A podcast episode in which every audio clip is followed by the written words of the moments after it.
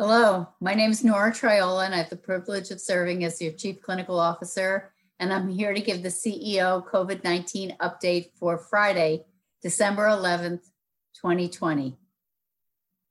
I want to start by uh, thanking you for all the hard work and talking a little bit today about mask wearing and what you do outside of the work setting, because we know that each and every one of you know uh, what you wear when you uh, are in the care setting and working with our clients.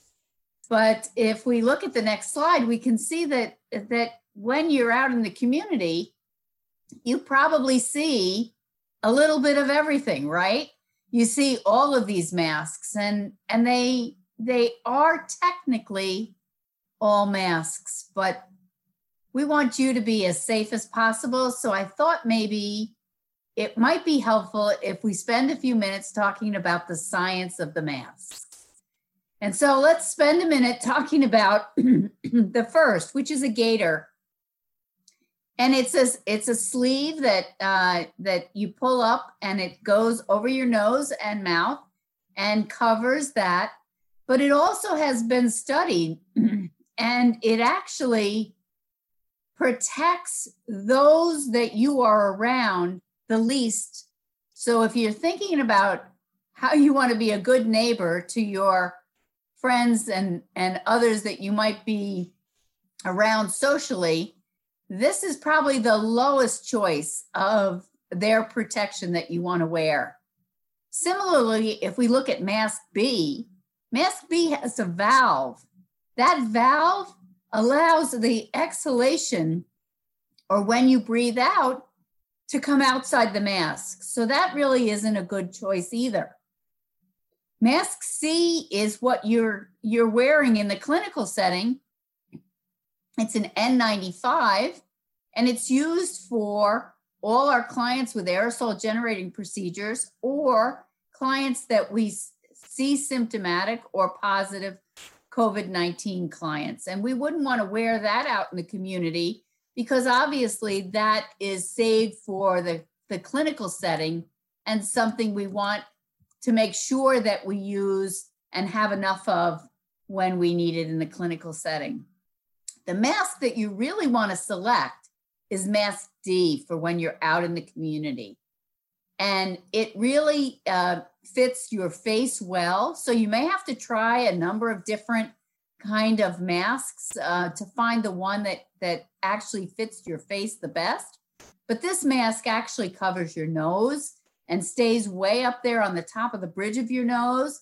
It also aligns with your cheekbones and covers your cheek area so there's not a whole lot of gaps. And it fits down under your chin so that there's a snugness about it around your face.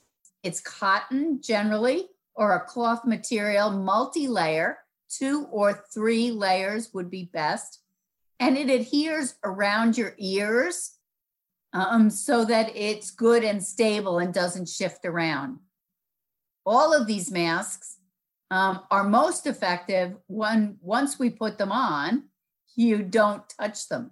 So if you see in mask D, it really doesn't doesn't look like it would move at all. Um, so therefore, that's the mask that you would normally know we call our comfort mask, but it's really a cloth face covering in the in the scientific literature. And and it this is the mask that that you should be thinking about do you have with you when you are out in the community and about going to the grocery store or others and and you're wearing it because remember when we wear this mask we wear it to protect the other, and the other wears it to protect you. There are some uh, benefits also to you as the individual wearing it. Predominantly, it's so that you don't spread um, the the virus. If you were an asymptomatic asymptomatic transmitter, that you wouldn't, you know, uh, spread that because you would have your face covered. So, a little science about um, mask covering. And again, what we want you to do in the community setting. We know that in the clinical setting, you're wearing your surgical mask and your face shield uh, as you proceed to give client care. So, uh, wanted to, to share that with you today. And then, as we always do, um, if we move to the next slide, express uh, the deep gratitude. Oh, sorry, I forgot this one. This was another handy little tool that came um, uh, from CDC. And I think we've all uh, seen individuals that uh, are wearing masks in some ways that don't seem to help anyone. Um, so you may have a favorite in here, but around the neck or on your forehead, under your nose, uh, or only on your nose, under your chin, dangling from one ear, or as on your arm like a like a pocketbook. Uh, none of those really do help uh, anybody, uh, yourself or others that you might be around. So that's a little bit again about mask uh, science, and so please keep yourself uh, safe and those around you safe by wearing a mask and We'll close out the way we always do with our expression of gratitude. On the next slide is really uh, the team that does it does it well. Mahalo is an expression of gratitude from Hawaii, and want to say uh, we wish uh, a big shout out of mahalo to all of you for your compassion, your resilience, and your reliability to care for clients um, in this amazing um, and unprecedented time. We are eternally grateful for all you do every day. Please keep safe, uh, and we'll see you back here next week. Thanks much.